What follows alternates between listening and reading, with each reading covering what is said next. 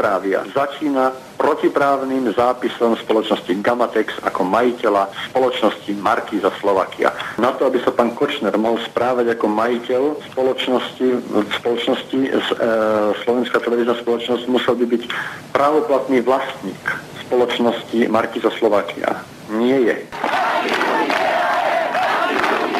September 1998.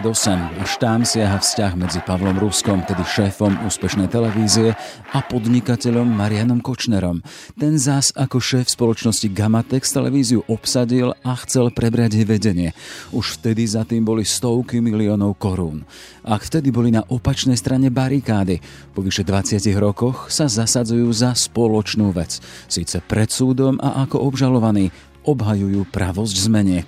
Teraz za takmer 70 miliónov eur. Ešte raz chcem zdôrazniť, tou zmenkou sme zabezpečovali ďalšiu existenciu televízie Markíza. Ja si myslím, že pravosť podpisu pána Ruska bola bez pochyby a bez toho, aby to niekto spochybňoval, dokázaná. Zmenky mali ich spor urovnať. Práve dnes pokračuje v Bratislavskom justičnom paláci ďalšie kolo hlavného pojednávania a Pavel Rusko s Marianom Kočnerom sa tam posadia ako obžalovaní.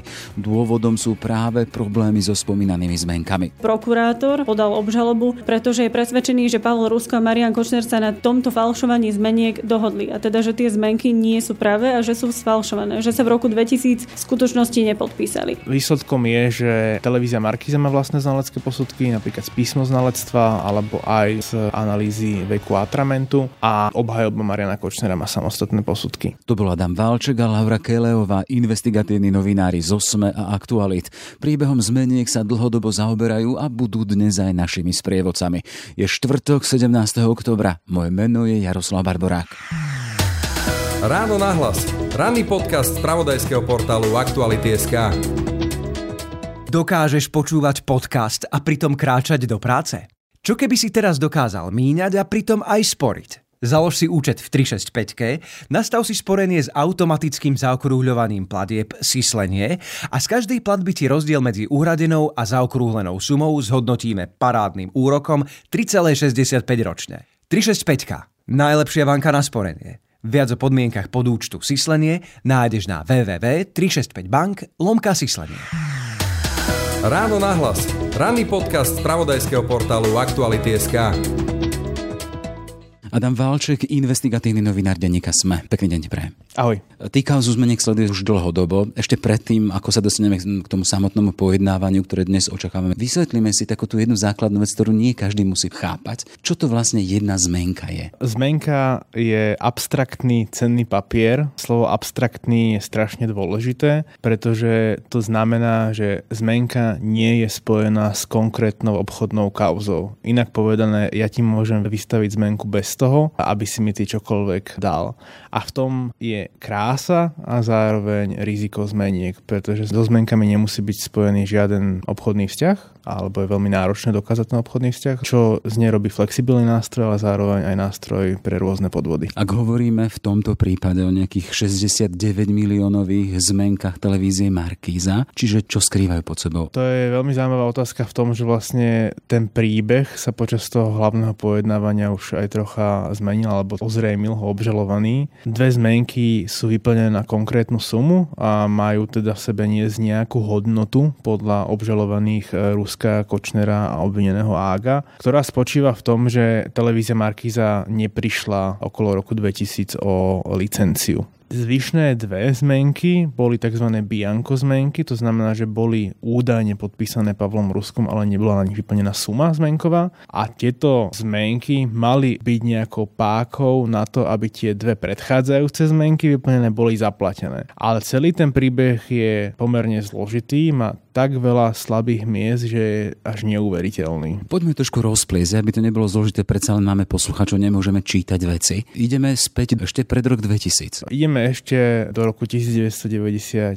a 95, keď televízia Markíza, respektíve Pavol Rusko žiada o radu pre rozhlasové a televízne vysielanie o televíznu licenciu pre kanál Markíza. V tom čase chcel svoju televíziu rozbehnúť aj podnikateľ a producent Siloš Pohanka, ktorý na Slovensku Slovensku mal dobré renome, mal televízne štúdia a západnú techniku a tieto dva záujmy, záujem Pavla Ruského televíziu a záujem Siloša Pohanku sa zhodli, tak sa dohodli spolu, že Siloš Pohanka nepodá žiadosť o svoju televíziu, ale podporí žiadosť Pavla Ruska medzi členmi televíznej rady. Z dnešnej perspektívy je to veľmi ťažko predstaviteľné, ale vtedy tá rada naozaj fungovala aj na stykoch, to znamená na takých tých neformálnych vzťahoch. Za to mal Siloš Pohanka dostať to, že pre televíziu Markiza by vyrábal televízne relácie alebo dubbingy alebo proste využívala sa tá jeho technika. Prišlo zasadnutie televíznej rady, televízia Markiza dostala licenciu, ale nedostala ju v pôvodnom termíne a v pôvodnom zložení televíznej rady bola, bola na intervenciu Viery Ruskovej tá rada Vladimírom Mečiarom zmenená, alebo to jej obsadenie sa zmenilo. Napriek tomu televízia Markiza v druhom termíne licenciu dostala. Pavel Rusko však tvrdil, že tým, že licenciu dostala v druhom termíne, tak necíti sa byť viazaný dohodou so Silošom Pohánkom. Televízia Markiza od neho nič odoberať nebude a odmieta mu aj zaplatiť pokutu 50 miliónov korún, ktorá bola dohodnutá pre tento prípad, že by Siloš Pohánka tú dohodu nerešpektoval.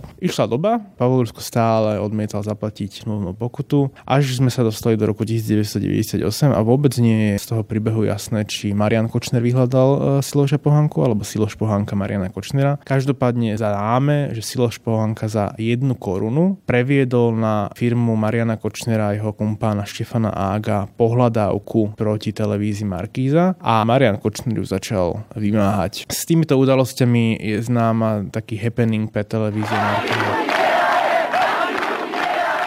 kde rečnili aj opoziční politici. Robert Fico hovoril o slobode slova. Bola tam celá plejada politikov, ktorá teda chcela v úvodzovkách zachraňovať súkromnú televíziu. Ja viem, prečo ste prišli. Prišli ste preto, lebo chcete brániť základné ľudské práva. Právo na slobodné, neskreslené, necenzurované šírenie informácií. Chcem vás súčasne požiadať, aby ste nedovolili, a my to nedovolíme, aby sa naozaj z Markízy stala vysielala slovenská televízia 3. To sa nesmie stať. E, boli tam v podstate aj, že naozaj to boli také akože veľké protesty, že aj bežní ľudia si brali voľno, aby išli protestovať pred súkromnú televíziu. A zároveň vlastne personál televízie sa zabarikadoval v štúdiách a vysielal, dajme tomu, že núdzové vysielanie. Súviselo to s tým, že v tom čase televíziu v rámci vymáhania tej pohľadávky obsadil Marian Kočner uh, s dobre stavanými ozbrojenými chlapcami čo je dôležité, na jednej strane barikády bol Pavol Rusko,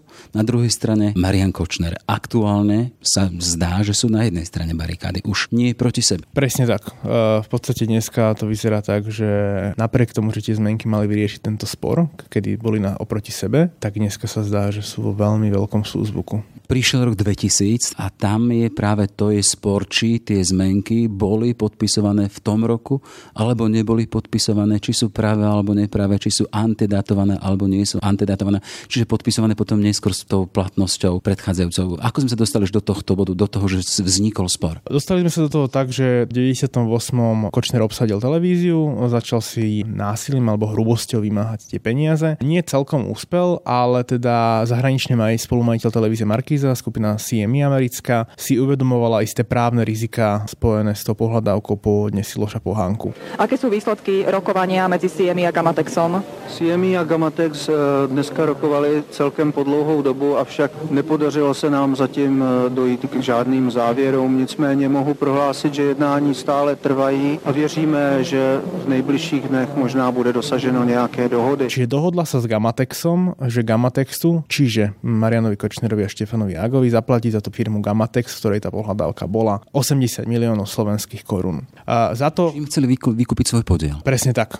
Čiže tým pádom vlastne Kočner s Agom Agom odišli z Gamatexu, jeho majiteľom sa nepriamo stala CMI a postupne, myslím, že až do roku 2004 upratovala rôzne tie právne kauzy, až to doupratovala. No a my sme sa v roku 2016 dozvedeli, že údajne Kočnerovi s Ágom nestačilo 80 miliónov korún. Citujem Pavla Ruska, boli by padnutí na hlavu, keby zobrali len 80 miliónov. A Rusko im údajne vystavil ďalšie zmenky spolu na miliardu korún. Ak hovoríš im, komu im? Jedna zmenka na 250 miliónov korún je na Štefana Ága a druhá zmenka na 250 miliónov korún je na Mariana Kočnera. Počúvate podcast Ráno na hlas. Prípad zmeniek televízie Markiza sleduje Laura Kelová z investigatívneho týmu Aktualit. Vítaj, pekný deň. Dobré ráno. Začnem tvojim statusom spred mesiaca, ktorým si reagovala na tvoj pobyt v jednej z miestností s obžalovaným Marianom Kočnerom a tu zacitujem. Dnešný deň som strávila s Marianom Kočnerom v jednej pojednávacej miestnosti. Nie som síce psychologička ani odborníčka na neverbálnu komunikáciu, ale za seba hovorím, že ani on nie je dokonalý herec a klamár, krčovitý úsmev, neisté pohľady, aj trápne teátra. Laura, to bol tvoj opis situácie spred mesiaca. Čo bol tým trápnym teátrom a prečo ten fokus na samotného Kočnera v pojednávacej miestnosti? Tým trápnym teátrom som mala na mysli to, že Marian Kočner napriek tomu, že sa nachádzal vo veľmi vážnej situácii, že prišiel v sprievode príslušníkov e, justičnej stráže, že mal na ruke pásku a že vieme, odkiaľ prišiel, že prišiel z väzby a že ho noc predtým e, priviezli e, za sprievodu vrtulníka niekoľkých aut, tak napriek tomu sa Marian Kočner tváril, ako by sa nič nedialo. Ako by to vôbec žiadny problém nebol. Niekoľkokrát sa usmial a zakýval novinárom, niekoľkokrát sa e, posmešne e, pozrel na ostatných alebo aj povedal nejakú otázku do plena. Takže to teatro som nazývala to, že napriek vážnej situácii, v akej sa nachádza, okrem iného, že je obvinený z objednávky vraždy, tak sa tváril, ako by sa nič nedialo. Ale za tým krčovitým úsmevom e, bolo naozaj vidieť, že Marian Kočner je vo vážnej situácii a veľmi veľakrát si zakryl tvár alebo ústa nejakými papiermi, aby sa dohodol so svojimi právnikmi, takže potreboval aj on nejakú zónu potom, za ktorou sa už teda správal asi prirodzene. Je to iný obraz ako obraz Pavla Ruska? Vieme, že on teda bol na pojednávaní ešte v júli.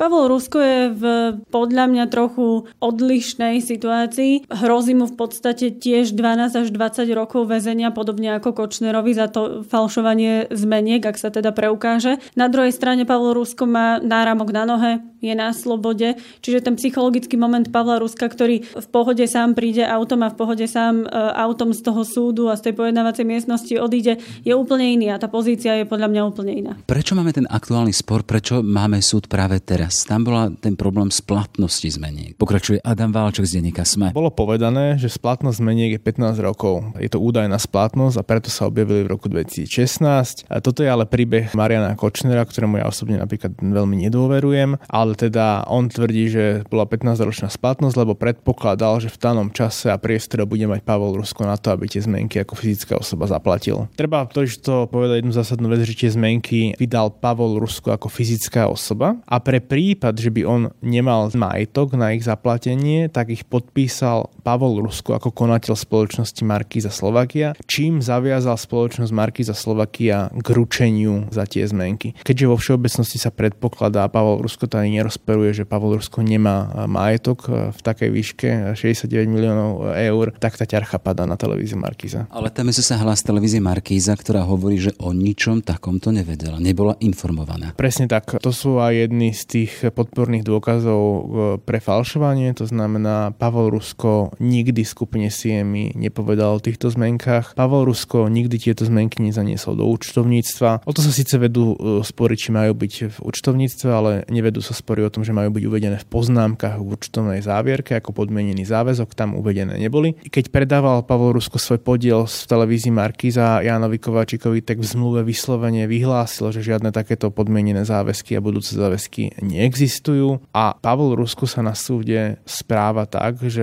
veľmi nezrozumiteľne vysvetľuje ten príbeh, že naozaj je veľmi málo pravdepodobné, že by tie zmenky existovali. Čiže keď sme pozerali na ten príbeh optikou Pavla Ruska a Mariana Kočnera, ako by si túto optiku ty pomenoval? Je to záujem získať čím viac peňazí za minimálnu prácu? Áno, ja si myslím, že Pavel Rusko a Marian Kočner sa dohodli na tom, že okradnú televíziu Markiza. Markiza.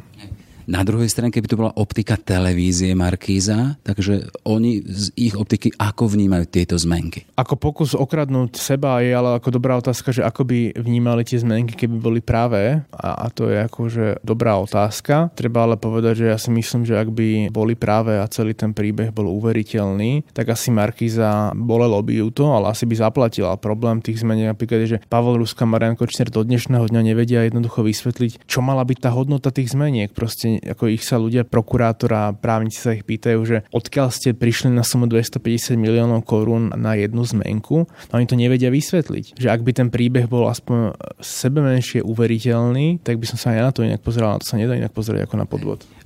Tie dve optiky, čiže optika Mariana Kočnera a optika televízie Markíza, tie sa môžu stretnúť v čom si takom ako overení pravosti hej, tých dotyčných zmeniek. Čo vyšlo z tohto? Aké boli výsledky expertíz? Pokiaľ je mi známe, tak nikdy nedošlo k dohode na vzájomnom znaleckom posudku. Televízia Markíza sa pokúšala o akúsi chemickú analýzu atramentu, to znamená, pre poslucháča si to môže predstaviť asi tak, že tadiaľ, kde je na papieri nanesený podpis e, guličkovým perom, tak tam by sa mikro ihlou predieravil ten podpis, obrala by sa taká malá vločka toho atramentu a ten by sa chemicky testoval na vek. S týmto však Marian Kočner nikdy nesúhlasil a to z dôvodu, on to teda na súde tvrdil, že nemal dôveru v to, že ak by zmenky vydal, že by sa mu niekedy vrátili. Výsledkom je, že televízia Markiza má vlastné znalecké posudky, napríklad z písmo znalectva alebo aj z analýzy veku atramentu a obhajoba Mariana Kočnera má samostatné posudky. Ktoré sa ale ten výsledok je diametrálne odlišný. Ani by som nepovedal, len sa diametrálne odlišne interpretuje ten výsledok, ale vo svojej podstate sa napríklad obaja aj znalec Laporte americký, aj znalec Adžinsky sa v zásade zhodujú na tom, že neexistuje hodnoverná metóda, ktorá by dokázala určiť vek e,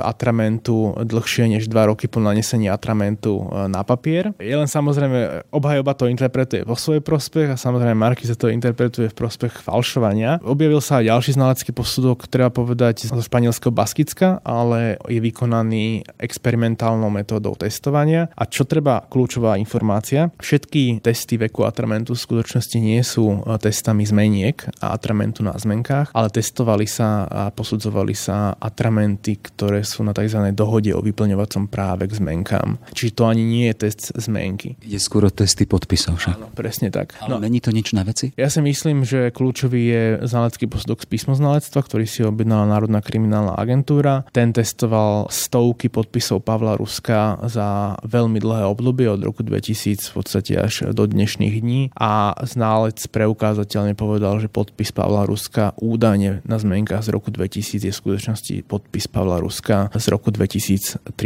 a neskorší. Čiže to by bol ten podporný argument pre antedatovanie hej, týchto zmení. Presne tak. Aktuálne sme pár hodín predtým, ako sa začne nové pojednávanie v rámci toho verejného pojednávania. Má vystúpiť napríklad bývalá manželka Viera Rusková, má tam vystúpiť Kováčik alebo ďalší podnikateľ Dučak.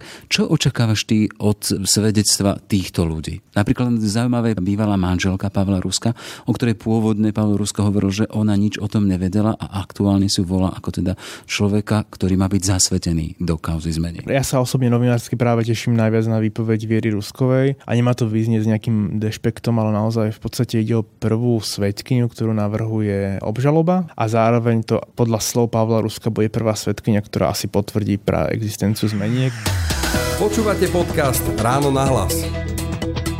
Pokračuje Laura Kelejová z Aktualit. My sme sa už s Vierou Ruskovo rozprávali pred e, dnešným pojednávaním. E, nechcela nám síce priblížiť úplné detaily, o čom bude rozprávať pred e, súdom. Ja som sa aj konkrétne pýtala na to, prečo v Lani ešte ju Pavel Rusko je ex-manžel nespomínal ako jednu z mála osôb, ktorá o zmenkách vedela. Pričom niekedy v tomto roku, ja si pamätám osobne na júl tohto roka, keď začínal pojednávanie, už Pavel Rusko hovoril o Viere Ruskovej sem, Viera Rusková tam, že to je jedna z osôb, ktorá by mohla dosvedčiť e, právo zmeniek a existenciu zmeniek. Chcem sa len opýtať, že vy ste tam v tom statuse na Facebooku, ano. ak ste ho teda písali vy, ste tam spomenuli, Prečo že... Prečo dávate ak? Ale pokračujte. No lebo tak už máme veľa politikov, ktorí napíšu status a potom povedia, že nevedia používať počítač, takže vždy tam nechávam priestor aj na to, že to mohol niekto iný napísať. Ale vy ste tam napísali, že ak ho chceli vystrašiť kauze zmeniek, tak nemajú čo, pretože dlh reálne existoval a sú ľudia, ktorí o ňom vedia. Vy sa považujete za človeka, ktorý o tom dlhu vedel už v roku 2000?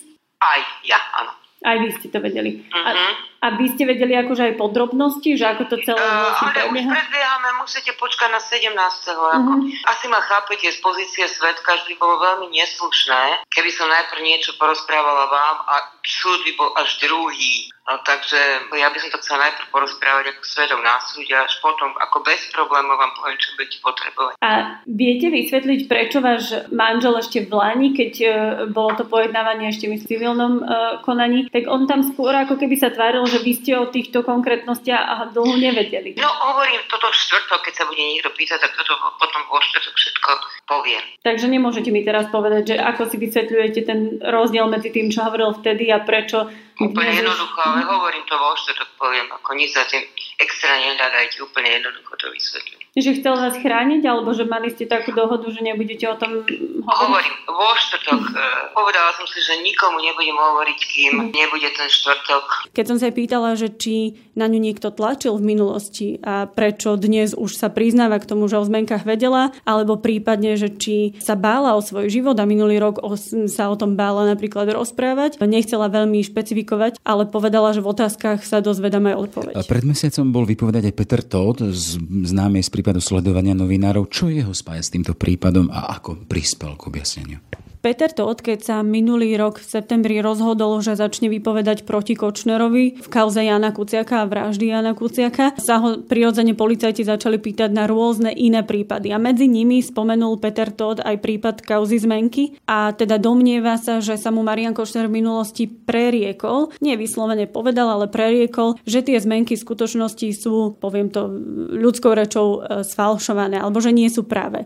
No a keď sa ho policajti pýtali na podrobnosti, tak Peter Todt Todd vo svojej výpovedi spomenul, že pomôcť Marianovi Kočnerovi mal e, Jozef Dučák starší, ide o známeho podnikateľa, ktorý je obvinený aj v kauze Technopol. No a podľa Tóta Jozef Dučák starší zabezpečil atrament, pero, papier, tlačiaren z roku 2000, aby jednoducho tie znalecké preukazovania boli o to náročnejšie. Toľko teda Laura Kelová z investigatívneho týmu Aktuálne. Ešte pekný deň. Počúvate podcast Ráno na hlas. Ešte jedna vec, je to hlavné pojednávanie, ktoré bolo naposledy aj verejným tým, že tam aj na vašu žiadosť bola sudcom umožnená prenášanie aspoň audio záznamu, audio prenos. Aktuálne sudca toto zakázal. Ako vnímaš túto správu? Adam Válček z denníka SME. My sme ostali veľmi smutní v redakcii a nejde tak ani o to, že nejaké ego alebo proste naháňanie pred konkurenciou, ale aj diskusia pod tým článkom ukazuje, že to zvukové vysielanie je veľkým symbolom transparentnosti justície, že ľudia to zoberali tak, že keď keď je zvukový prenos, tak ten súd vlastne nemá čo skrývať. Čiže ako keby ten zákaz toho zvukového prenosu je takým krôčikom dozadu. Každopádne ale pojednávanie je verejné hlavné, budeme tam prítomní a budeme robiť minútu po minúte. Len teda nebudeme môcť naživo prenášať zvuk. Poznáte aj dôvody súdcu Klemaniča, že to urobil? Uh, nie, ja som sa dopytoval hovorkyne konkrétne na dôvody a nie. Budeme mi podávať opätovnú žiadosť o ten zvukový prenos a budeme žiadať o presné zdôvodnenie tých dôvodov, ktoré viedli k suspendovaniu toho súhlasu. Doteraz bolo nejakých 8 kôl pojednávania. Nakoľko ešte vidíš celý tento prípad a, a za akým záverom? Keď sa to celé začalo, tak ja som typoval, že do konca tohto roka by mohol padnúť rozsudok, ale myslím si, že skôr začiatkom budúceho roka. Toľko Adam Valček, šéf investigatívcov v denníku SME. Ešte pekný deň prejem. Podobne, ďakujem. Počúvate podcast Ráno na hlas. Sme v závere. Ešte pekný deň želá Jaroslav Barborák. Všetky podcasty z pravodajského portálu Aktuality.sk nájdete na Spotify a v ďalších podcastových aplikáciách.